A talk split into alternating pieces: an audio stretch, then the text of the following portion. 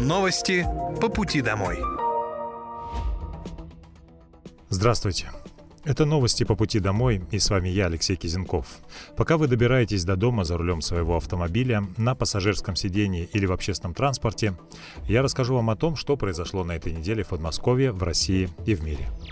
На Донецком направлении подразделения южной группировки войск при поддержке авиации и артиллерии успешно отразили четырнадцать атак, нанесли поражение живой силе и техники ВСУ в районах населенных пунктов Клещеевка, Артемова, Георгиевка и Новомихайловка. Убитыми и ранеными на данном направлении противник потерял за неделю до тысячи ста девяноста военнослужащих, танк, три автомобиля. В ходе контрбатарейной борьбы уничтожены сто пятьдесят пять миллиметровая самоходная артиллерийская установка американского производства эм сто девять «Паладин», две сто пятьдесят пять миллиметровые самоходные артиллерийские установки «Краб» польского производства, три сто пятьдесят пять миллиметровые гаубицы эм семьсот семьдесят семь, сто миллиметровая противотанковая пушка эм тэ двенадцать «Рапира». Средствами противовоздушной обороны сбиты девять беспилотных летательных аппаратов в районах населенных пунктов Новоандреевка и Липовая Донецкой Народной Республики. В ходе боевых действий на Купинском направлении подразделения группировки войск «Запад», используя результаты ударов авиации и артиллерии, отразили три атаки штурмовых групп тридцатой и шестьдесят седьмой механизированных бригад в районах Синьковки и Загоруйковки. Экипажи самолетов оперативно-тактической авиации нанесли ракетно-бомбовые удары по пунктам временной дислокации и взводным опорным пунктам сорок третьей механизированной и двадцать пятой воздушно-десантной бригад в районах Степовой, Новоселовки и Берестового. Кроме этого, расчеты тяжелых огнеметных систем нанесли удары по скоплению живой силы в укрытиях пятьдесят четвёртой механизированной и шестьдесят восьмой егерской бригад в районах Загоруйковки и Сергеевки. В ходе контрбатарейной борьбы артиллерии группировки уничтожены три минометных расчета и пункт боепитания в районе Невского.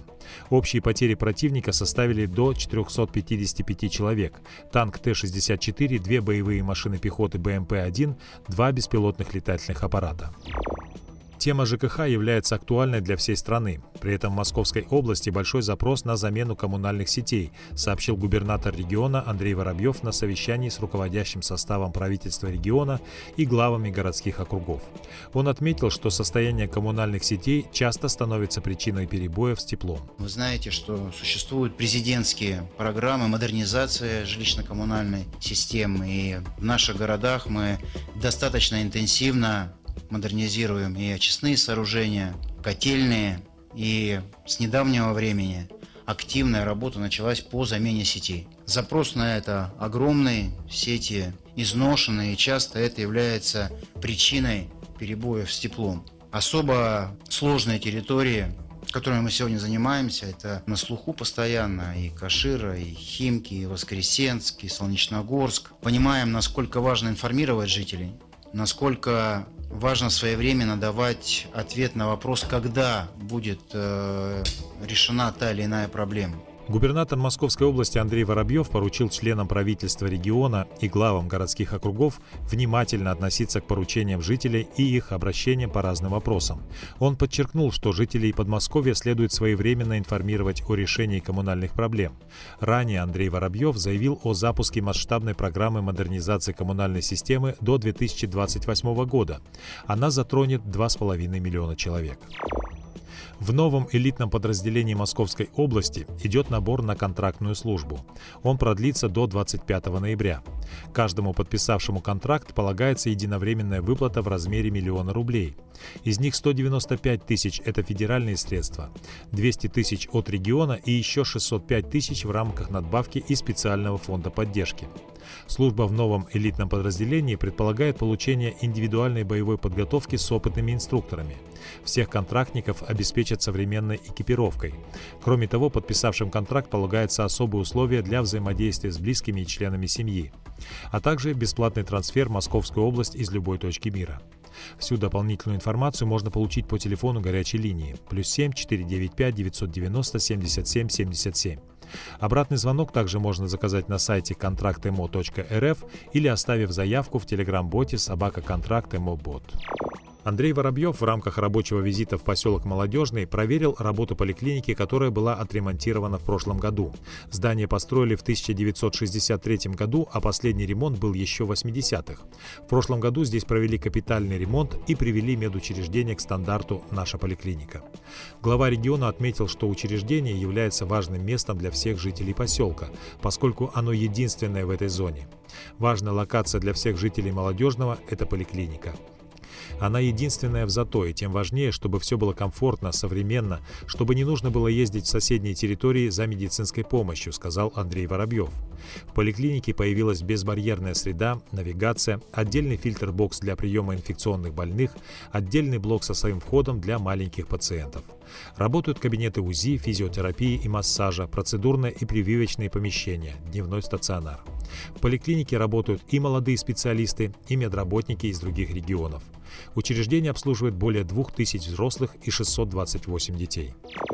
Андрей Воробьев во время рабочей поездки в поселок Молодежный встретился с работниками Дома культуры и поблагодарил их за вклад в развитие творческого потенциала у детей.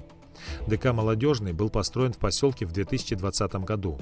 Работы здесь велись в рамках нацпроекта «Культура». По словам губернатора, такие объекты особенно важны в небольших городах, где они становятся точками притяжения и местами проведения мероприятий. «Мы понимаем, как важны дома культуры в маленьких населенных пунктах, особенно закрытых. Точек притяжения здесь не так много, и ДК становятся местами развития, занятий творчеством, хобби, отдушиной от повседневного быта рутины. А иногда и местом для общего сбора, просмотра концертов, проведения творческих вечеров. Дом культуры «Молодежный» – это единственный культурно-досуговый центр округа. Понимаем, что для жителей это место особенно ценно», – сказал Андрей Воробьев. В ДК есть помещение для занятий творчеством и зрительный зал на двести мест. На прилегающей территории сделали общественное пространство с фонтаном. Сейчас в ДК работает двадцать два кружка, которые посещают почти двести человек. Жителям доступны занятия по вокалу, хореографии, прикладному и театральному искусству. Около семидесяти процентов обучающихся – дети и молодежь. Также в ДК проходят занятия клуба «Активное долголетие». В Московской области в две тысячи двадцать третьем году перевели в цифровой формат еще тридцать госуслуг. Об этом заявил губернатор региона Андрей Воробьев. «Главная наша задача – удобство, комфорт всего того, что тебя окружает. Запись в школы, детсады, секции или кружки, субсидии для бизнеса, оформление выплат и компенсации, разрешение на строительство, отчет контрольным органам. Абсолютное большинство госуслуг в Подмосковье мы перевели в цифру. Уже не надо посещать МФЦ, стоять в очередях и оббивать пороги разных ведомств. Можно, не выходя из дома, за пару минут подать заявление. С начала года перевели в электронный вид порядка тридцати госуслуг», — отметил глава региона.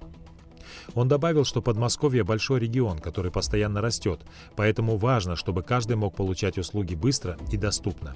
Электронные сервисы очень востребованы. С января жители Московской области воспользовались ими более пяти с половиной миллионов раз. Так, в октябре на региональном портале стали доступны такие госуслуги, как установка предварительной опеки, оформление экстренной социальной помощи, социального пособия и материальной помощи на погребение, установка тарифов на транспортные услуги, проставление апостиль на документах, выданных ЗАГСом, подача заявки на проведение госэкспертизы проектов освоения лесов.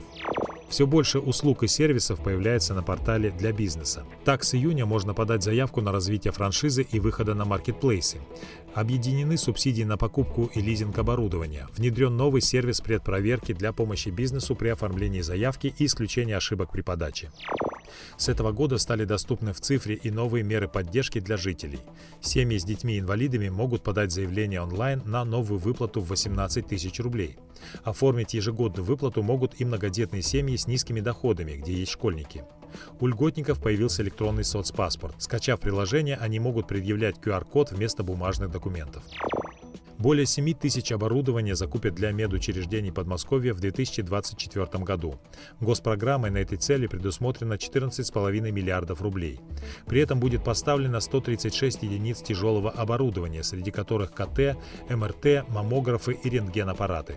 По словам председателя Мособлдумы Игоря Бринцалова, все поликлиники и стационары региона должны быть обеспечены самым современным оборудованием. Ранее губернатор Подмосковья Андрей Воробьев отмечал, что систему здравоохранения в регионе продолжат развивать. Важно прислушиваться в этом к мнению медиков.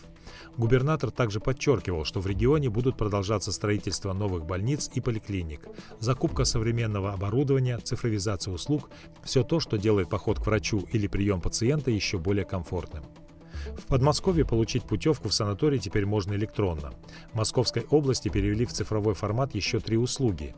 Это получение льготной путевки, бесплатный проезд и компенсация за самостоятельно оплаченный проезд в санаторий. До нововведения жителям региона следовало приходить в МФЦ и приносить талон для компенсации проезда. Теперь, когда льготник получил путевку, ему автоматически будут оформлены талон на бесплатный проезд, а сама цифровая путевка будет доступна в личном кабинете. Ежегодно путевками в санаторий, бесплатным проездом и компенсацией за проезд пользуются свыше семидесяти пяти тысяч льготников региона. Ранее губернатор Московской области Андрей Воробьев отмечал, что власти региона продолжают работать над расширением списка услуг, которые предоставляются в электронном виде. Более одного миллиона двухсот тысяч человек побывали в парках Подмосковья за неделю. В ноябре большим спросом у жителей пользуются места с прокатом спортивного инвентаря и парковые кафе. Самым популярным на прошлой неделе стал парк Пехорка Балашихи, который принял сорок семь тысяч гостей. В парке Толстого в Химках отдохнули тридцать тысяч человек. В парке Наташинские пруды в Люберцах – пятнадцать тысяч.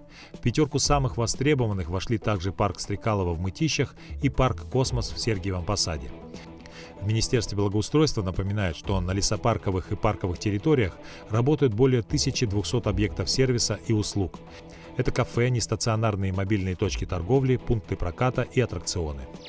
триста пятьдесят пять человек переселили из аварийного жилья в Подмосковье за октябрь в рамках реализации проекта «Жилье и городская среда». Новые квартиры или выкупную стоимость получили жители двенадцати городских округов. В программу расселения минувшего месяца попали аварийные дома в Ступине, Броницах, Дзержинском, Мытищах, Луховицах и других городах Подмосковья. Дома, признанные аварийными до две тысячи семнадцатого года, расселяют в рамках федерального проекта «Обеспечение устойчивого сокращения непригодного для проживания жилищного фонда». Ранее губернатор Московской области Андрей Воробьев сообщил, что в регионе досрочно завершают программу по переселению из аварийного жилья и переходят к ее новому этапу. Более пяти миллионов семисот тысяч раз жители Подмосковья скачали и обновили приложение «Добродел» с момента его запуска. При этом показатели постоянно растут. Так, за неделю приложение обновили и установили почти тринадцать тысяч раз. С помощью «Добродела» можно без заполнения бумажных документов и посещения различных инстанций взаимодействовать с органами власти. Чтобы начать работу на портале, необходимо пройти регистрацию или авторизоваться с помощью ЕСИА. На Доброделе можно оставлять сообщения и отслеживать ход решения вопроса, участвовать в голосованиях и опросах, узнавать о планах по благоустройству, проверить очередь в детский сад, найти мероприятия и многое другое. Мобильная версия портала «Добродел» стала доступна в две тысячи шестнадцатом году, а в июне две тысячи двадцать третьего года приложение полностью обновили. Приложение работает на смартфонах с операционной системой Android и iOS. Интерактивный центр управления регионом можно посетить на стенде Московской области на международной выставке-форуме «Россия» на ВДНХ. Игра-стратегия построена на принципах Центра управления регионом и платформы «Добродел».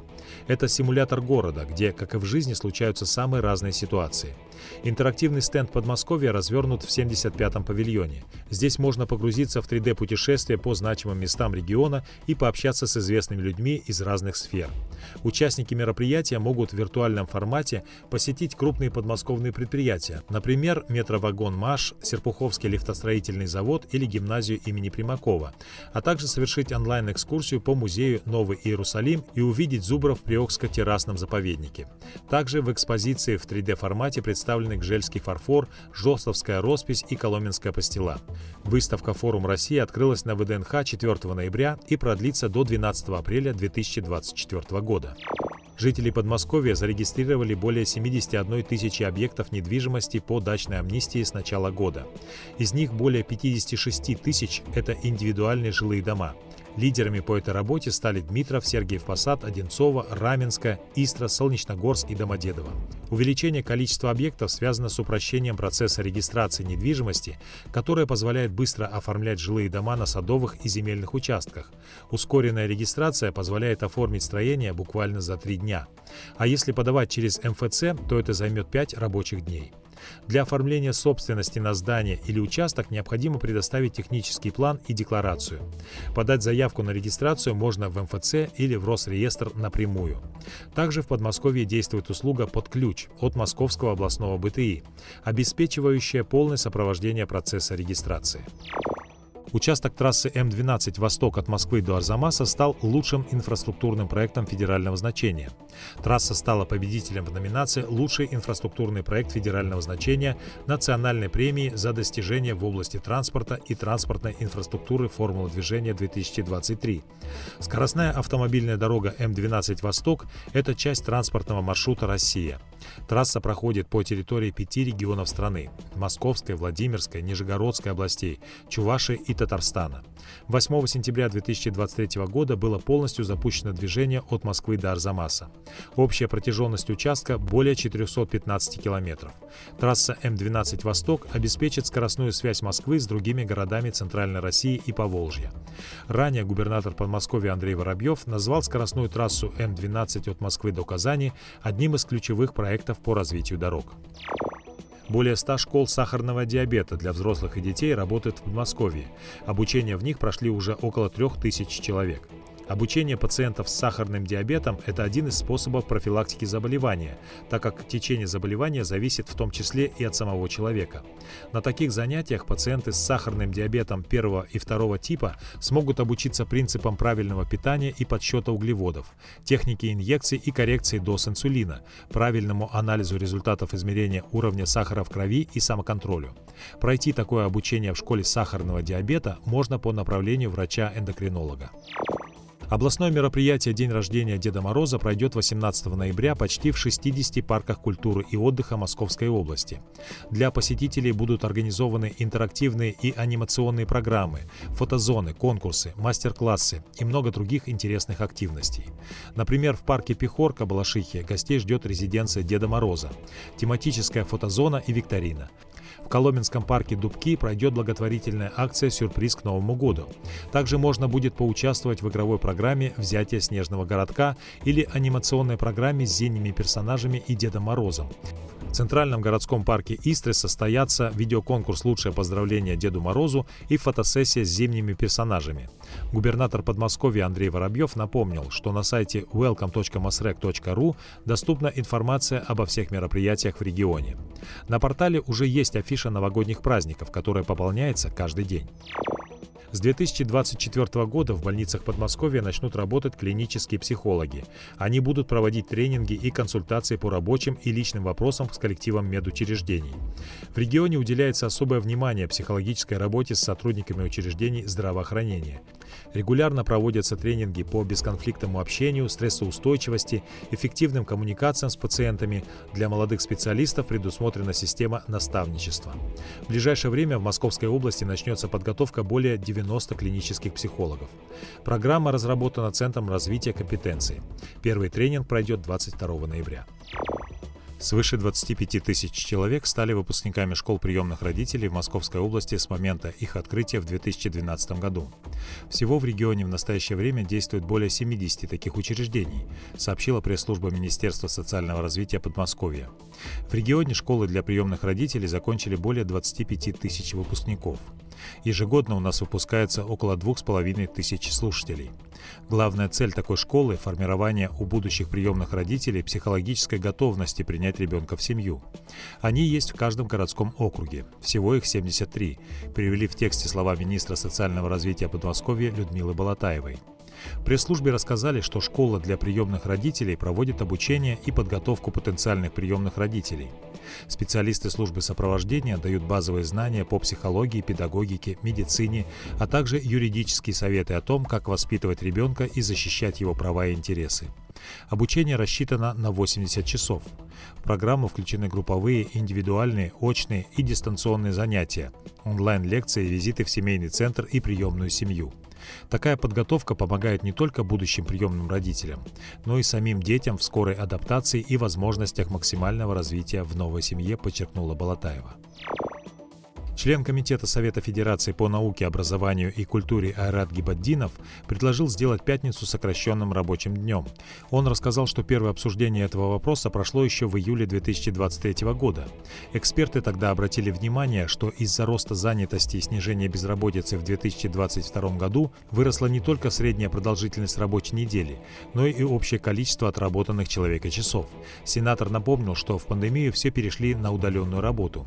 Можно сказать, что сейчас люди находятся в смешанных условиях труда. Поэтому прежде всего эта мера направлена на работников тяжелых предприятий, офисных сотрудников и работников госструктур, тех, кто работает пять через два. Несмотря на шутки из разряда «это всего лишь час», именно этот час служит дополнительным временем для эмоционального восстановления. В случае принятия проекта федерального закона эта мера может стать началом переходного периода к новым условиям трудовой деятельности. «Инициатива в целом привлекает внимание к проблемам современного человека», — сказал Гибатдинов. Это были новости по пути домой. С вами был я, Алексей Кизенков. Я желаю вам хорошей дороги и до встречи. Новости по пути домой.